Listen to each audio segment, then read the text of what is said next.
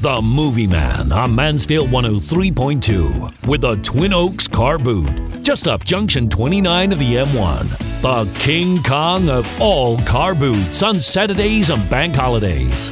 Follow us on Facebook at Twin Oaks Car Boot. Yes, it's that time of the week again when I'm joined in the studio by the movie man Paul Chadbourne. And Paul is here and he's ready and raring to go and talk about a couple of films today that he has recently seen. What are we going to start with? We'll start with The Greatest Showman. Obviously, still sort of bring them in at the cinema. It's been on for many, many weeks now. To be fair, I was dragged there kicking and screaming by my better half. It really didn't feel like my cup of tea. Are you not really a musical guy? I am a massive musical guy. Two of my favourite films of all time one is Grease, one is, believe it or not, Singing in the Rain. I am a massive musical fan. So why were you not interested in going to see this? I just didn't quite. It, obviously, it's set on the, set about the life of P.T. Barnum, the famous American showman. And to be fair, I think I was I was put off by some very negative reviews when it first came out, and uh, thought, nah, nah. You know when you get, nah, that's not for me. I'll give that one a miss, which I do on a regular basis. But you know, something takes my fancy, I'm going. So this one really didn't take my fancy, but I was dragged along, kicking and screaming.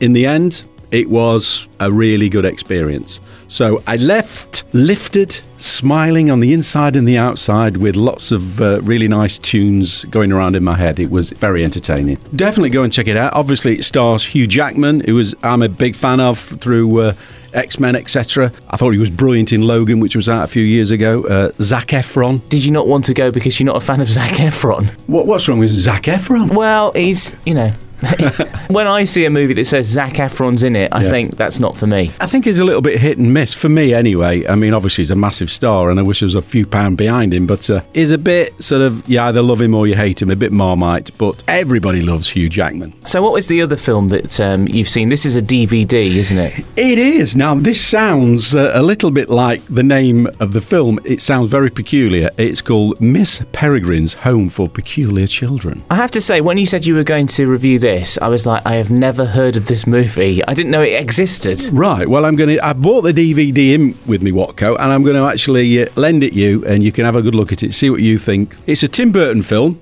I'm sure you're a, a Tim Burton fan. Yeah, I like him. He's kooky. This is a kooky film. Stars Eva Green, up and coming star Asa Butterfield, who's been in a lot of films recently. It's, it's a great film. It's set really in a parallel universe where children are protected by a certain protector, and these children have got certain special skills, such as being able to fly and. Um, Being able to make themselves invisible and those kind of special powers. well, you say that, but there's not an invisible one. It- That's probably There the should have sequel. been. There should. There should have been an invisible one. Wow. There you go. There's a child that actually has bees living inside him, which is a weird thing, isn't it? That is Very weird. peculiar. Is his name Ben Hive? Very good. No, it, it certainly begins with B.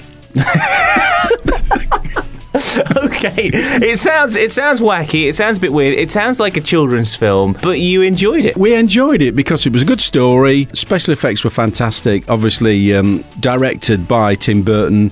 You're going to get something that is original, creative, interesting. And in this case, as it said on the tin, quite peculiar. A little bit like yourself, Watco. That's very kind. Going back to The Greatest Showman, P.T. Barnum was famously said, if you're going to make a difference in the world, you can't be like everybody else. We're going to be back with the movie guy in a few moments' time, where we're going to be talking a little bit of movie news that's uh, that's coming up, and something that uh, last week it was me getting all excited. This week it is uh, the movie man Paul Chadbourne getting all excited.